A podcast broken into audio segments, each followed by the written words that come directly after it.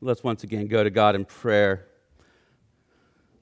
Uh, Father in heaven, uh, we lift up to you. Um, we lift up to you the nation of Brazil, uh, Bolivia. Um, and, and we pray, Father, for the church there. We pray, Father, for uh, Christians there uh, who uh, appear to be growing in number. And we thank you and praise you for the growth of your kingdom there. But we pray, God, uh, that believers in Bolivia would not uh, be susceptible to false teachings that uh, appear reportedly to be rampant.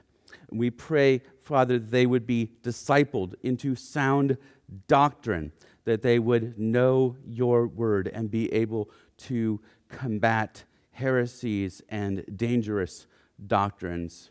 We pray, Father, for leaders and pastors and teachers who are well schooled on good doctrine, not formally necessarily, but well trained and schooled by your saints and by your word.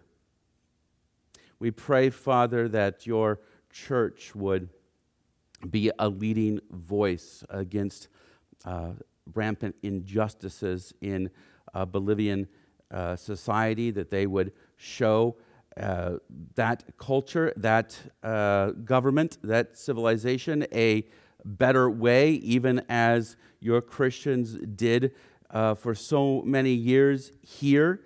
Um, maybe we have forgotten those efforts, but they are so needed there now. But we pray also, God, for your word to flourish. We pray that the work of translating the Bible into so many different uh, languages and tr- of different tribes, especially in Bolivia, would continue unabated. We pray that the distribution uh, would be successful. But we also pray, Father, for the literacy necessary for Bolivians to make the use of these translations. We pray, Father, that by encountering your word, they would be transformed and changed by it, even as we sing, We are the people of your word. You created us by your word. You've transformed us by the word of your gospel. Would you transform the people of Bolivia by your word? Father, we pray for the, uh, the Chinese living and working in Angola. Um, and we pray, Father, um, uh, we pray for the Angolans who uh, maybe are dealing with uh, economic exploitation from that uh, work that's being done by China over Angola. And yet, at the same time, uh, we are thankful for the opportunity it provides that thousands of, of Chinese are, are being placed outside of the uh, sheltered firewall of the Communist Party. And so we pray, Father, for uh, believers in Angola to take advantage of this opportunity to bring the gospel into the lives of uh, Chinese men and women living and working in their country. We pray for a revival a work of new life among the Chinese in Angola. We pray that they would uh, re import it back to China through the internet, through their returns to the mainland when they go home. And we pray for uh, the unstoppable force of your gospel throughout the Chinese speaking world. Father, we pray here locally for um, our neighbors next door in East Cleveland and uh, with, with, reports of uh, so many of their officers being arrested. And, um, and I know we are tempted, and I'm probably guilty of, of, of making East Cleveland a, a joke. Um, and yet, it, there are real people there with, with real difficulties and real problems. And uh, uh God, we don't have all the answers, but we pray, uh, Father, for safety and protection uh, for the people in East Cleveland. We thank you and praise you for those police officers and other first responders who are doing good work, who are doing honest work, despite probably immense pressure to do differently. Maybe feeling overwhelmed by the lack of resources and hours and the odds stacked against them. Would you encourage them, God? We thank you that you have provided their service. We know that though they might be a different municipality, uh, we are all uh, connected, and what happens there does not stay there. Everything spills over borders. And so we thank you for that, God. And we pray for churches in East Cleveland um, to spread the good news.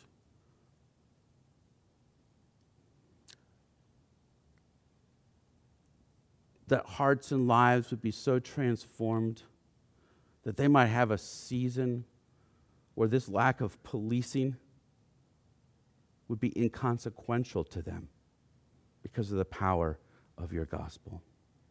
Father, would your gospel ring in our hearts this morning as we approach your word? Speak to us by your Spirit. It's in Jesus' name we pray. Amen. We are continuing through the book of uh, 1 Samuel. So we're going to be in chapter 24 this morning and into the first verse of chapter 25. So 24 and then one verse of 25. So you can open your Bible app and scroll through there and swipe and tap your way to 1 Samuel 24 or grab the Bible you brought with you or that's under the seat in front of you and open up to 1 Samuel 24 and that's where we'll start off.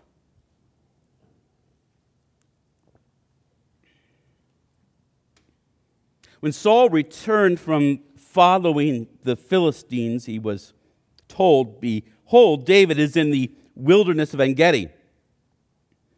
Then Saul took 3,000 chosen men out of all Israel and went to seek David and his men in the wilderness in front of the wild goats rocks. And he came to the sheepfolds by the way where there was a cave, and Saul went in to relieve himself. Now, David and his men were sitting in the innermost parts of the cave. And the men of David said to him, Here is the day of which the Lord said to you, Behold, I will give your enemy into your hand, and you shall do to him as it shall seem good to you. Then David arose and stealthily cut off a corner of Saul's robe. And afterward, David's heart struck him because he had cut off a corner of Saul's robe. He said to his men, the Lord forbid that I should do this thing to my Lord, the Lord's anointed, to put out my hand against him, seeing he is the Lord's anointed. So David persuaded his men with these words and did not permit them to attack Saul. And Saul rose up and left the cave and went on his way. Afterward, David also arose and went out of the cave and called after Saul, My Lord the king! And Saul looked up, looked behind him. David bowed with his face to the earth and paid homage. And David said to Saul, Why do you listen to the words of men who say, Behold, David seeks your harm? Behold, this day your eyes have seen how the Lord gave you today into my hand in the cave. And some told me to kill you, but I spared you. I said, I will not put out my hand against the Lord, against my Lord, for he is the Lord's anointed. See, my father, the corner of your robe in my hand. For by the fact that I cut off the corner of your robe and did not kill you, you may know and see that there is no wrong or treason in my hands. I have not sinned against you, though you hunt my life to take it. May the Lord judge between me and you. May the Lord avenge me against you, but my hand shall not be against you. As the proverb of the ancients says, out of the wicked comes wickedness, but my hand shall not be against you. After whom has the king of Israel come out? After whom do you pursue? After a dead dog, after a flea. May the Lord therefore be judge and give sentence between me and you, and see to it and plead my cause and deliver me from your hand.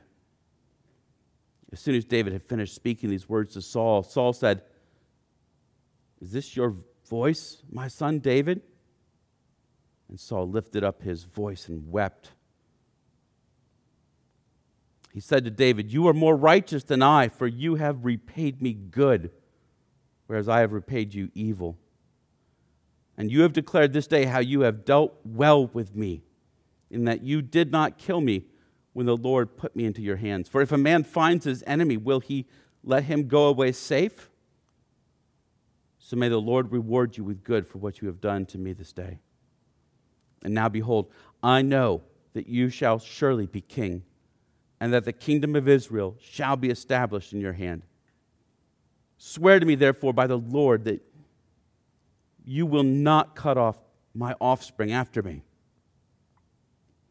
and that you will not destroy my name out of my father's house.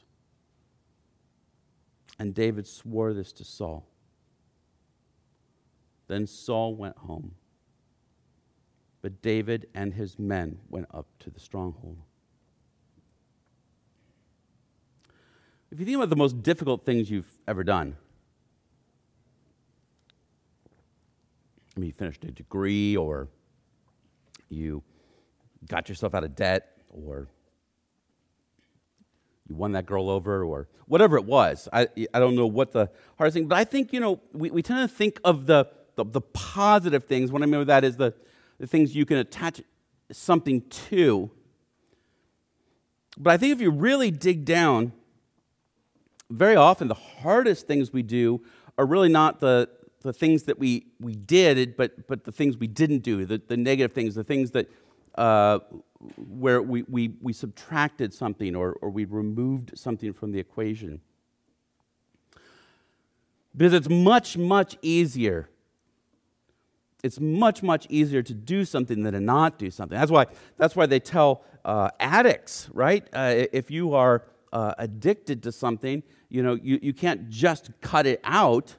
That's really hard to do. You have to replace the addiction with something else. I mean, how many times do you see somebody who is addicted to one thing, they, they, they get rid of that addiction, but then they replace it with a, another addiction? Hopefully, it's one that's a little bit less evil, a little bit less bad, but it's almost like there's a, a necessity of replacing the doing with some other doing. It's really, really hard to not do. Those are really difficult situations. And in this passage, we have David not doing something. And something that probably would have been very difficult for him to do. Something that, out of his fear, I think would have been very natural for him to do. He confronts three scenarios a temptation, a confrontation, and a resignation. And in those three scenarios, I think we'll be able to put them together to draw a bigger, more important principle for how we can fight to win in those kind of situations. Last week we were looking at 1 Samuel 23, and David was in the wilderness or the, the desert, probably a better term, uh, the desert between the towns of Ziph and Maon to the west and the Dead Sea to the east. And, and an informant told King Saul his location. And Saul amasses an army that was uh, and he was nearly able to use this narrow, rocky peak to trap and surround David and his men. And David was in that position because he had fled the high ground as Saul approached. And it wasn't that he was afraid. On the contrary, it seems like David deliberately did not want to fight.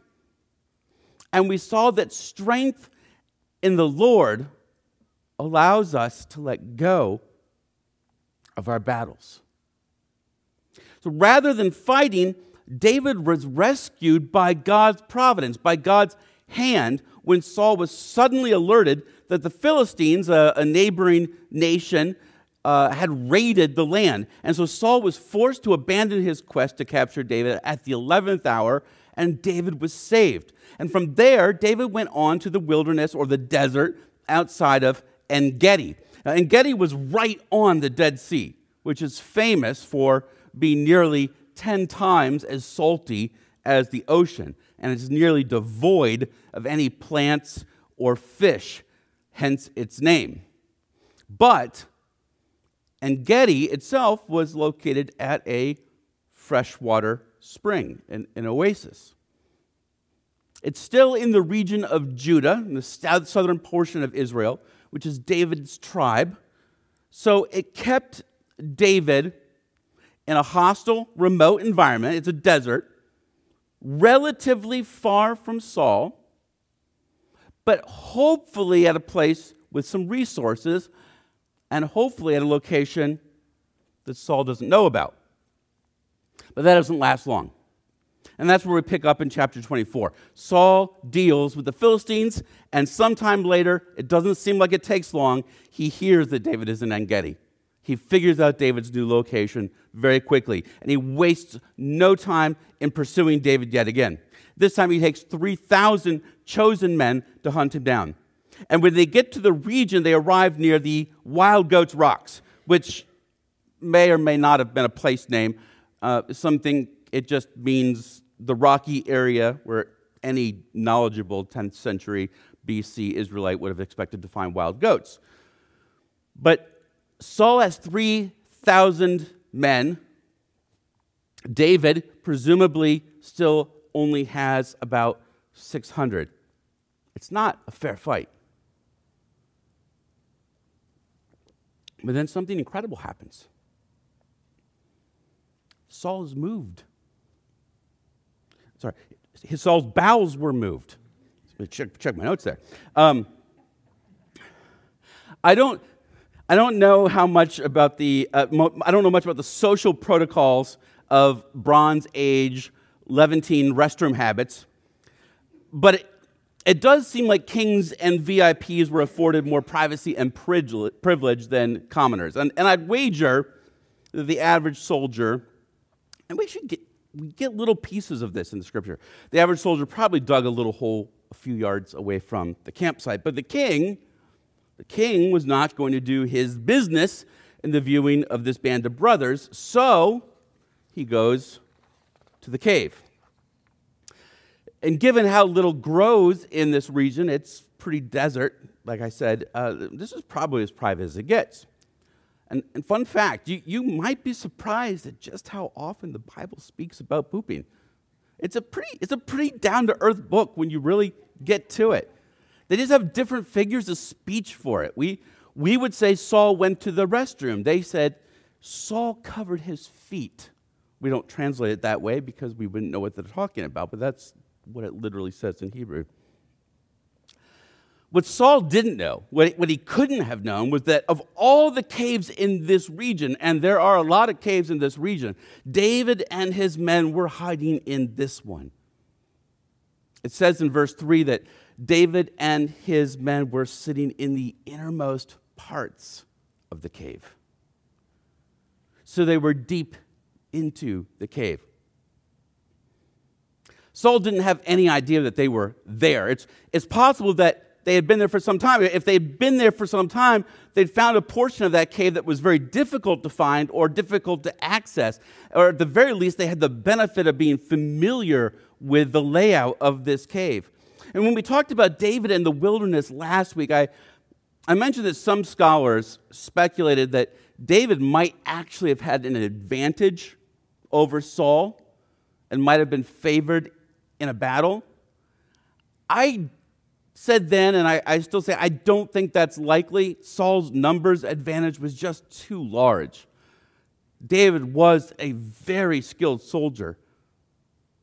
But 3,000 to 600 is just a tremendous numbers differential. But that's different all of a sudden because 3,000 to 600, five to one odds, have just become one to 600. And David has the element of surprise. Not to mention, think for a moment, maybe you don't want to think about it, but how you feel when you use the restroom. Part of the reason I think we don't like being walked in on when we use the restroom, of course, it's embarrassing, we want our privacy and things like that, but there's a part of it where we're, we're vulnerable, right? It's a pretty helpless situation to be in. And that's Saul's predicament. And so, as we're reading the story, we're starting to feel like maybe this long game of cat and mouse between David and Saul will finally be over. And David's men think that as well. And they say to him, Here is the day that the Lord told you. Behold, I will give your enemy into your hand, and you shall do to him as it shall seem good to you. that's actually kind of interesting to read because so first we've heard about it. We have not read anything in the first 23 chapters of 1 Samuel about a prophecy like this. So, what's going on? Well, one possibility is that they completely made this up because it's what they want to be true they would not be the first people to try to use God's name for their own gain. They just see in the circumstances of life, this is God's doing, and so what do you do in a situation like this? God obviously was telling you, David, to kill him. Or they're just lying. Another possibility is that they heard something like it. Maybe it's become embellished over time, or they've just kind of twisted it around in their head. We do like to twist God's word sometimes, don't we? When David first ran from Saul, the very first time, Saul's son, Jonathan, who was David's close friend, blessed David and made a covenant with David and asked David to, in his words, not cut off your steadfast love from my house forever when the Lord cuts off every one of the enemies of David from the face of the earth. And the text goes on and says, And Jonathan made a covenant with the house of David, saying, May the Lord take, take vengeance on David's enemies. That's the closest thing we have to what the soldiers are saying here. Maybe this covenant and this blessing that Jonathan, Saul's own son, gave to David somehow got built up into something slightly different, something more in the soldiers' minds. And along those lines of thinking, it, it's possible that the second part of that statement from the soldiers you shall do to him as it seems good to you. It's, it's possible that part was not supposed to be quoting prophecy. in, you know, in the ancient world, we, they didn't have quotation marks. So sometimes, sometimes it's a little hard to know. It's usually it's really obvious, but every once in a while, it's like, where, where should you put the quotation marks? And, and so maybe the, the quotation was just on, uh, uh, maybe the quotation was just simply, uh, that, the Lord said he was, uh, was going to give you these enemies, and now this is their advice to him. Ah, the Lord did what he said he's going to do, so our advice to you now is you shall do to him as seems good to you. They think God has told David he'll give his enemies into his hand. They think this is evidence of that coming true, and they think that David should now do whatever he thinks seems good in his own eyes which is horrible advice. At the end of the day, though, it doesn't matter where the men got the idea that God had said this. or whether they believed it or not. What matters is they said it, and the implication is clear. They think David should kill Saul and end the national nightmare. Put an end to this running around in the desert. Put an end to fleeing from forest to cave to desert to foreign land. Put an end to running from the injustice of Saul's kingdom and begin to put their lives back together, to start over, to settle down, to live.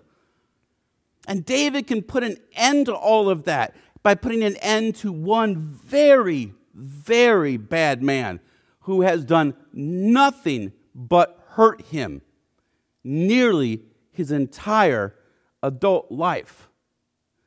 A man who, frankly, legally, by Israel's own law, deserved to be under a death sentence. That's what David's men think. What does David think? Well, we have to gain our insights by what he does. He creeps forward into the cave stealthily, unannounced, unnoticed, gets up close to the stench. He lays a hold of Saul's royal robes and he removes a corner of it. But then we read afterward, I don't know how long afterward, but sometime afterward, David's heart struck him because he had cut off a corner of Saul's robe. It's kind of an unusual expression. It appears only one other time. It's a time when David really felt like he screwed up, and he had, much, much later in the story. David is struck with guilt over this really simple action. Why? There's a lot of theories that are kind of thrown out there, and there's likely a little bit of truth to all of them.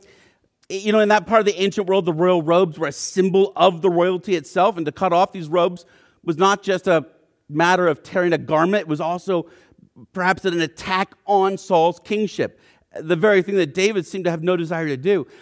It may have also simply been the fact that David felt guilty about causing any harm to Saul, even if it was just a little bit of material harm. But whatever the exact reason, it seems clear that David, despite having every reason in the world to hate Saul and every reason in the world to wish that Saul was dead, was dead set against hurting him. David's men tempted him to do something that would give him exactly what he wanted peace from his enemies, freedom from persecution, power as king, and revenge. That's a pretty good package. These were his friends, these were his trusted advisors. But it went against his conscience. And more importantly than that, it went against the law of his God.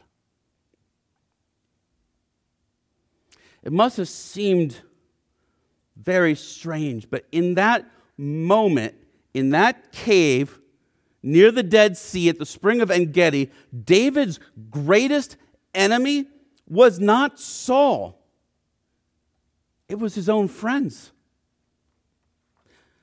Our, our, general instinct is to be loyal to those who are most loyal to us.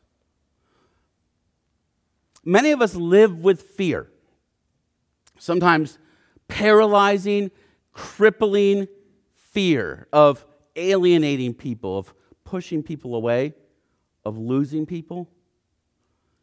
And so we'll sometimes trespass or cross our own moral boundaries just a little, sometimes a little more than a little, sometimes a lot, just to keep them around, just so we don't lose them. But David knew there was someone who had been more loyal to him than any of these men, and that he could not bring himself to push him away, even if it cost him his friends, even if it meant sparing his enemy. I'm speaking, of course, of the Lord. The Lord had been constantly faithful to David. And David's men David's men had tried to persuade David into doing something evil, using God's name as a justification. So instead of David attacking Saul, David attacks his friends. Look at verses 6 and 7. He, he said to his men, the Lord forbid that I should do this thing to my Lord, the Lord's anointed, to put up my hand against him, seeing that he is the Lord's anointed. So David persuaded his men with these words and did not permit them to attack Saul. Essentially, David was saying, What you are saying about God is untrue. You are bearing false witness about God. God did not say that I should do whatever I please to Saul. There's a little bit of a callback there to the garden, isn't there? Where the serpent comes to Eve and says, Did God say this? And the right response would have been Adam stepping in and saying, Whoa, God did not say that.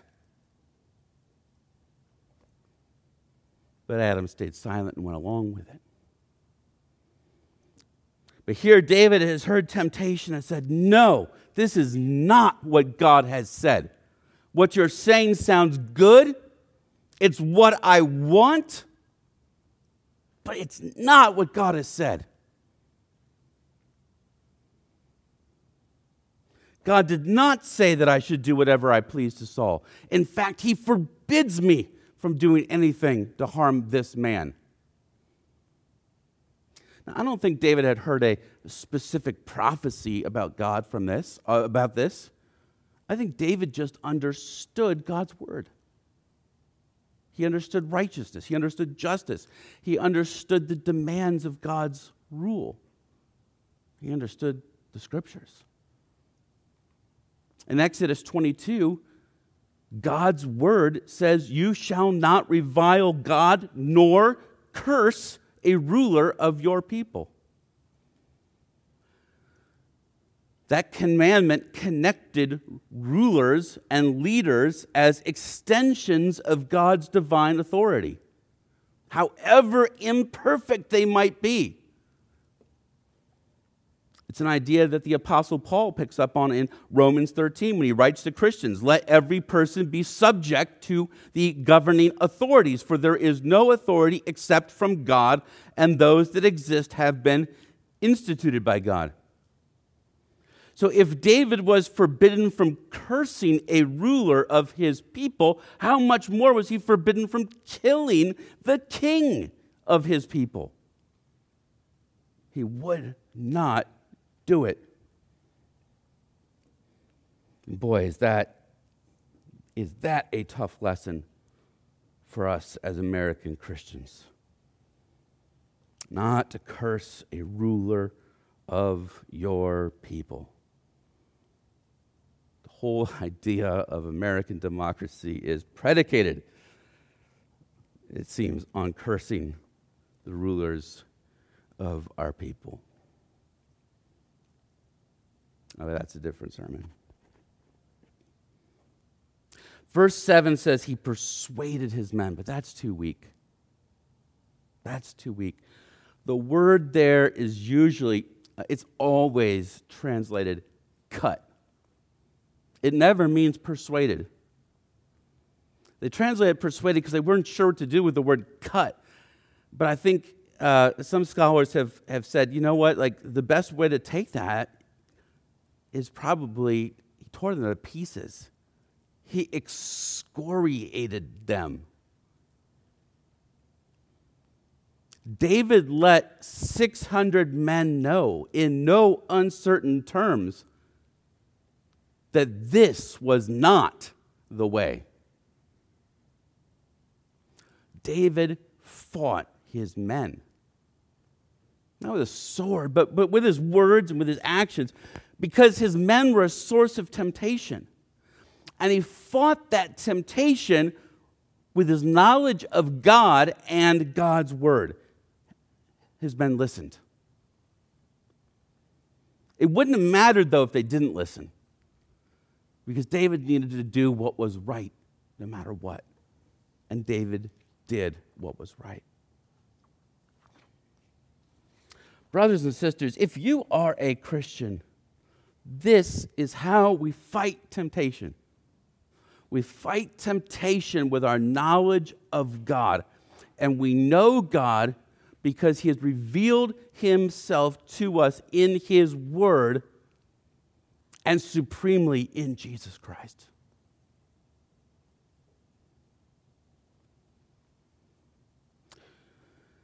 And so, with that, Saul exited the cave. None the wiser, but I assume several ounces lighter. So the scene moves outside the cave and doesn't wait too long to reveal himself. Saul doesn't seem to have an army with him, so he might just be outside uh, the sight of his troops. There doesn't seem to be an immediate danger to David, although query whether he could have known that. And he steps out and he immediately calls to Saul, My Lord the king. And when Saul looked behind him, David bowed with his face to the earth and paid homage. What a remarkable thing. David isn't just refusing to hurt Saul, he's honoring him. Honoring this man who has repeatedly tried to kill him.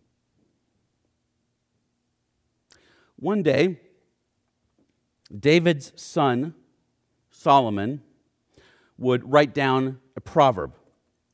Whether he crafted the proverb himself or he collected it from the sayings of other wise men, maybe his own father included, we can't know. But he wrote this, and it was quoted by uh, the Apostle Paul in the passage that Sully read this morning, which is actually just a coincidence.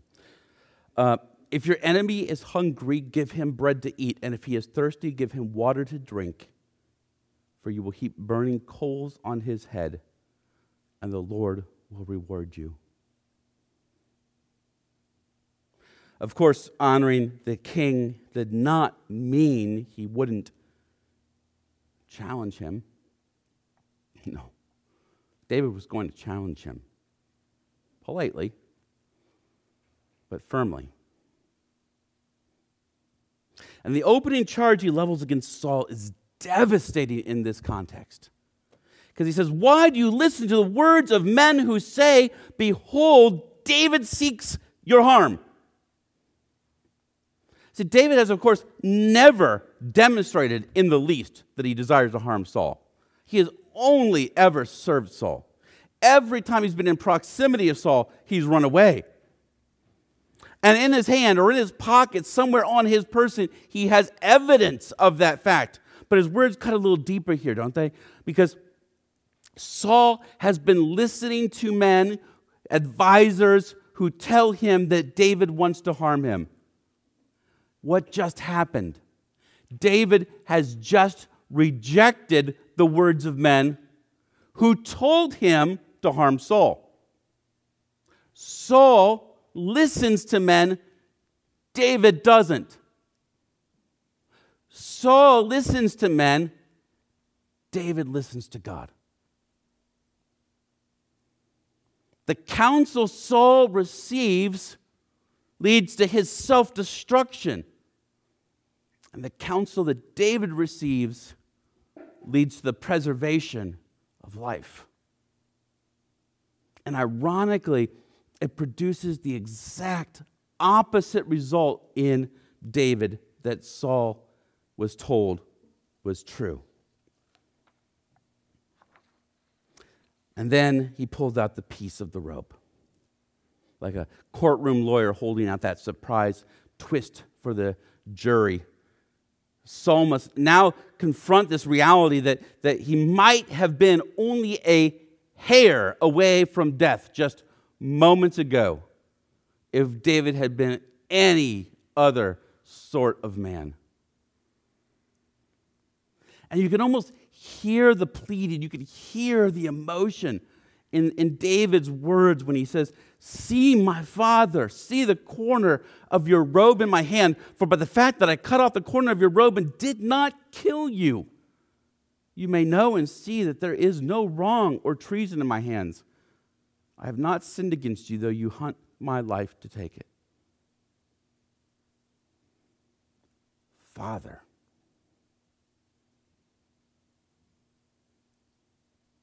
It may have been because Saul was his father in law.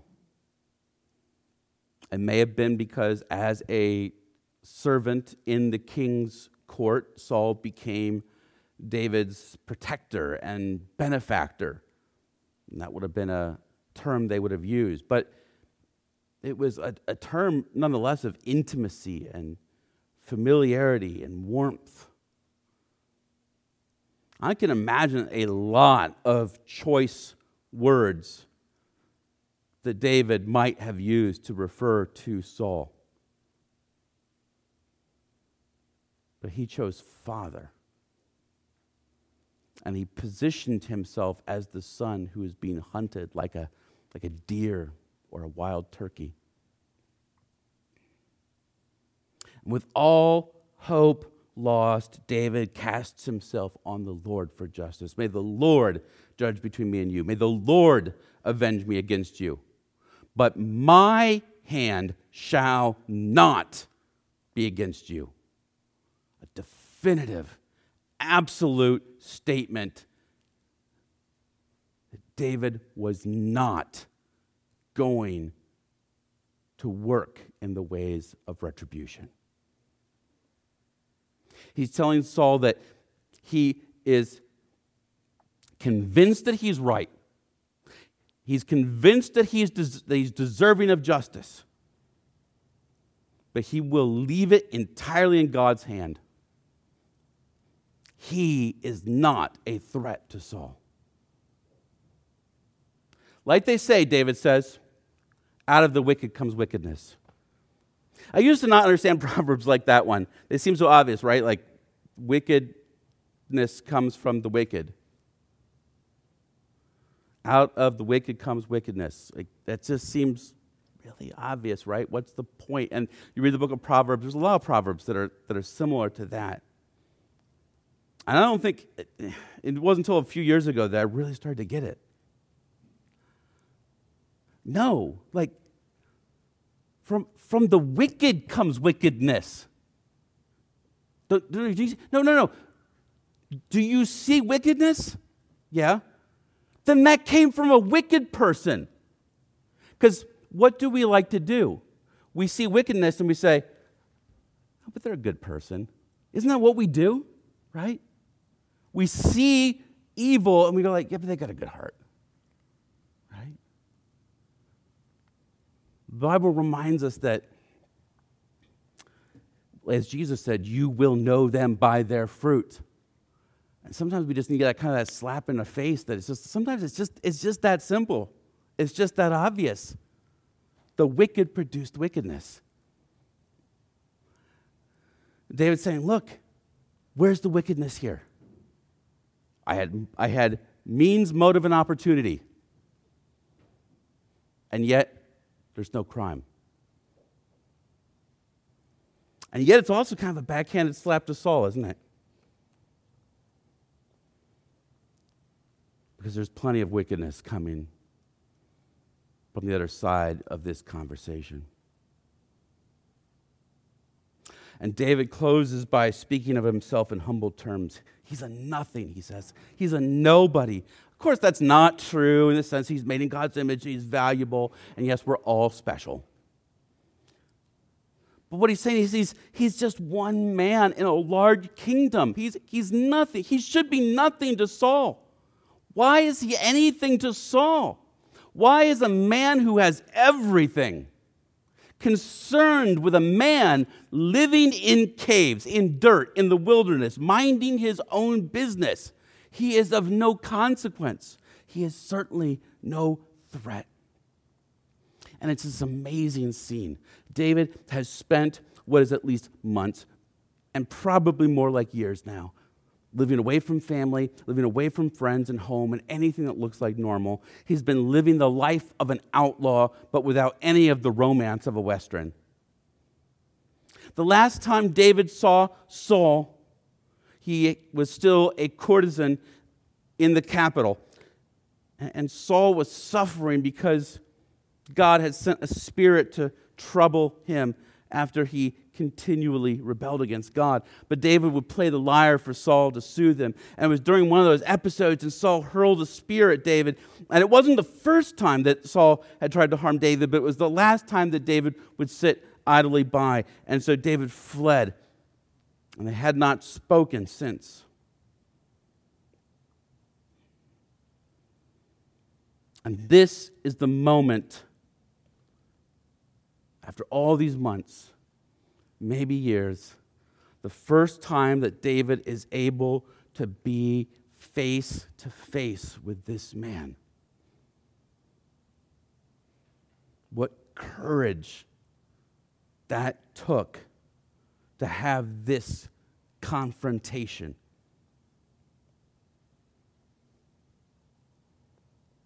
Where does that courage come from? It didn't come from looking at King Saul in all of his glory and his height. Remember how he was so tall and well built and strong?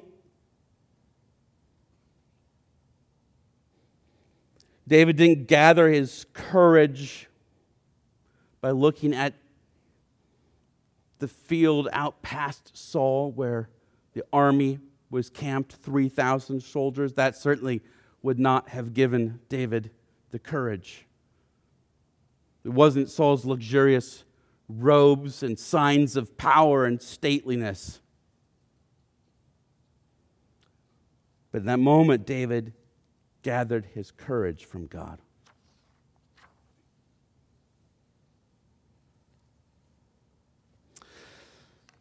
After this long speech, at least long by Bible standards, uh, Saul speaks up. Is, is it really David? Maybe he's too far away to see clearly. Maybe it's been too many years. Maybe he's in disbelief. But is that, is that really you, my son, David? For a moment, the threat is abated. Saul calls him son. And he calls him by name for the first time in a long time. If you've, if you've been following along, you, you notice that Saul has resorted to just calling him the son of Jesse. He doesn't even call his own son in law David anymore, he just calls him the son of Jesse. For the first time in a long time, he calls him David, and he calls him son.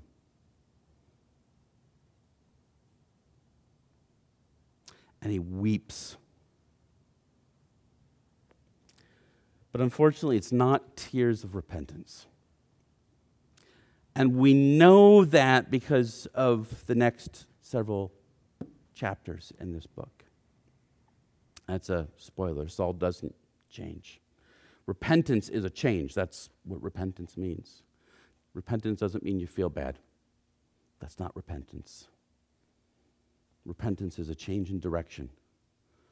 And Saul does not change direction. He might have felt bad in this moment. Or maybe he's just overwhelmed with emotion, realizing how close he came to death. Tears are a common response in those situations. But whatever the case, he had the clarity of thought to acknowledge two things. First, at least in that moment, he had the clarity of thought to acknowledge that David was in the right when he says, You are more righteous than I, that's something like a legal declaration that means something like, Between the two of us in this affair, you're the one on the up and up. You're the one that is in the right. He realizes that David has done good for him by sparing his life, when all he's done is do evil by seeking to take David's life.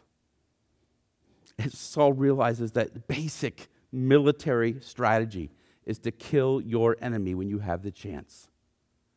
And so, if David really sees Saul as his enemy, he would have killed him. And so, David must not see Saul as his enemy. If David wanted Saul dead, he would be dead. Second, Saul acknowledges for the first time that David will be king in his place. In chapter 23, last week we said uh, Jonathan, uh, Saul's son, told David that Saul knew that was true. But now Saul finally admits it for himself in his own words.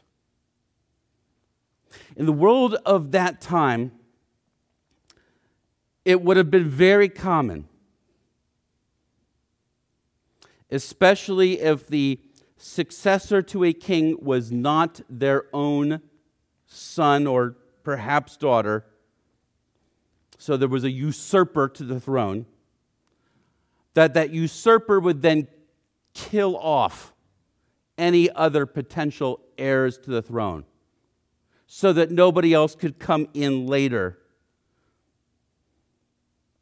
Because after all, any of Saul's many children or grandchildren would have a name, they'd have a reputation, they would have some, some power, they'd have some connections that have a sense of birthright, and people might follow them. And from a purely calculating point of view, it would make sense to get rid of the competition, just kill them all off, and then nobody can try to make one of them king. That's how things often worked in that region of the world at that time. And Saul's concerned about that. He knows David is going to be king. And so he asks David for something. When he becomes king, don't kill off my descendants. That's actually a really big request. And David swears he will not do it. Again, that's a big request. That might seem like obviously to us. You, you, you lose a presidential contest, you don't kill off all your opponents' uh, rivals, you know, or all your opponents' uh, potential successors. Um, but in that day and age, it was often, of course, you kill your political rivals. Of course you do. But not David. And so we have this resignation that Saul, Saul is, has a resignation to the fact that he will not get the best of David. At least this day, he has that resignation. There's something sinister about sin, though, isn't there? That it, that it keeps bubbling up in our hearts and keeps trying to break out.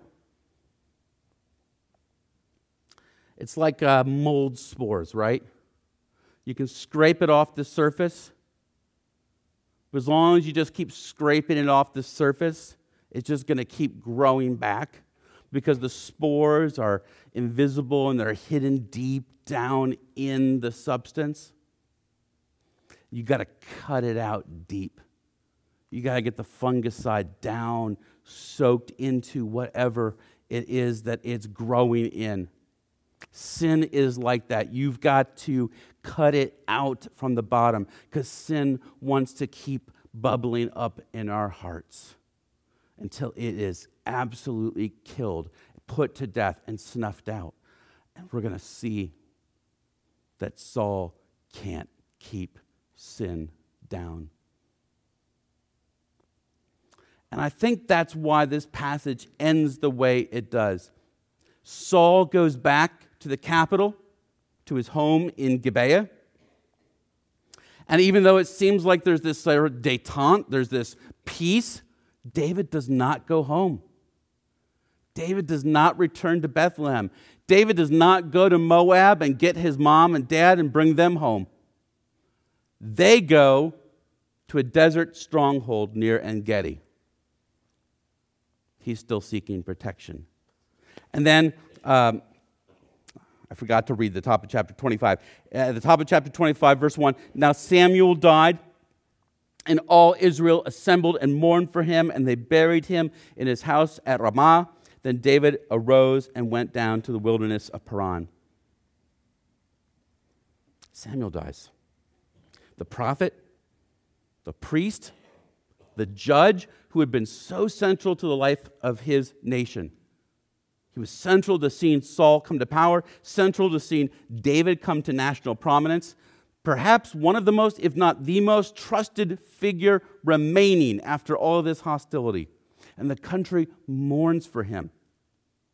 If there was anyone who could have maybe truly brokered some sort of peace, maybe it would have been Samuel. But he's gone. It feels like the end of an era. And so maybe it's telling that as soon as Samuel dies, David and his men go to the wilderness, or again, desert of Paran, which is even further south.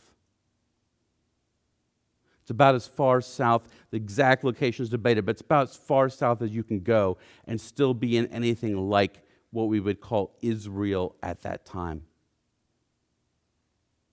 He's going as far away from Saul as possible.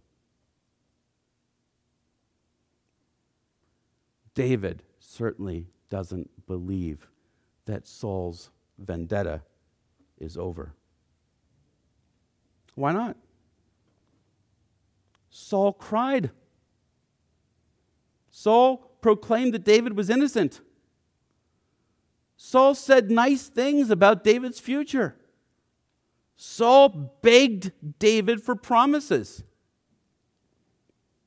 But in all the resignations of Saul, David still put no trust in the words of a man. He was trusting his God to make things right in his time. I think many of us would be taken in by Saul. Not because we're naive,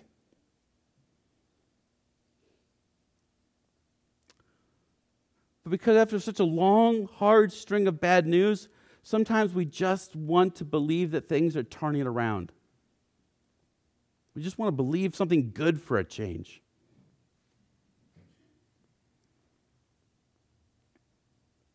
Sometimes it's just easier to trust the person in front of us telling us something good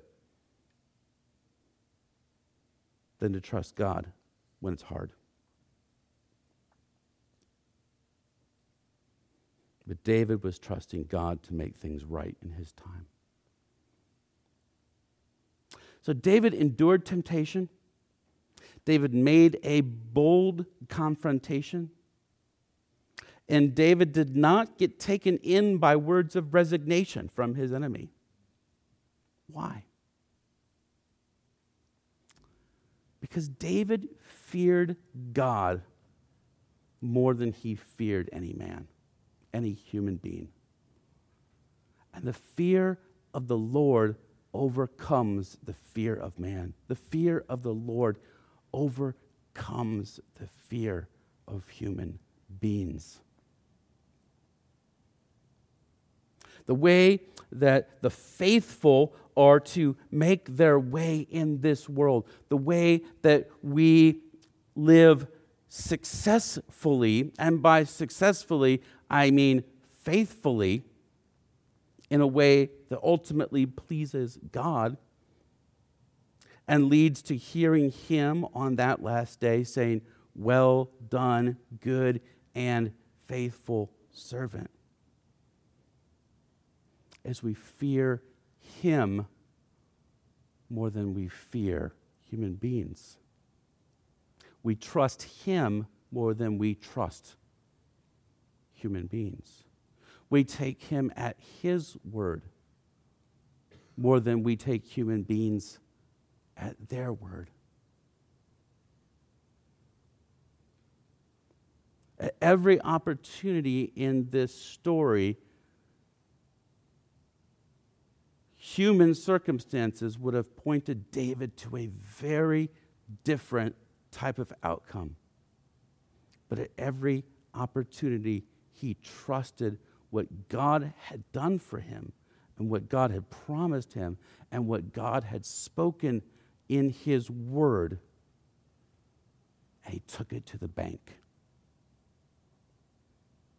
even when it was hard, even when it meant not doing something that seemed so obviously the right thing to do.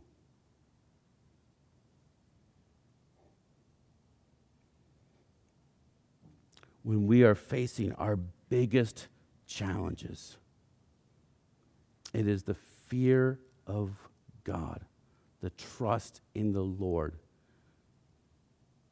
and hearing His voice that will lead us to make the faithful decisions. Let's pray.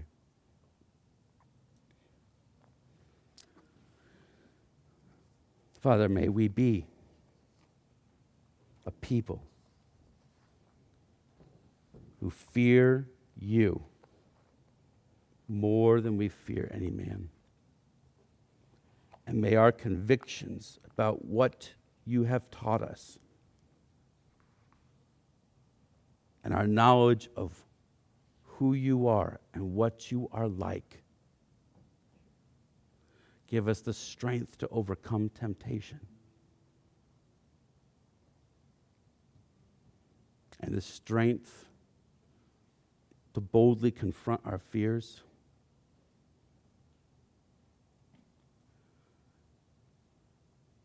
And the strength to resist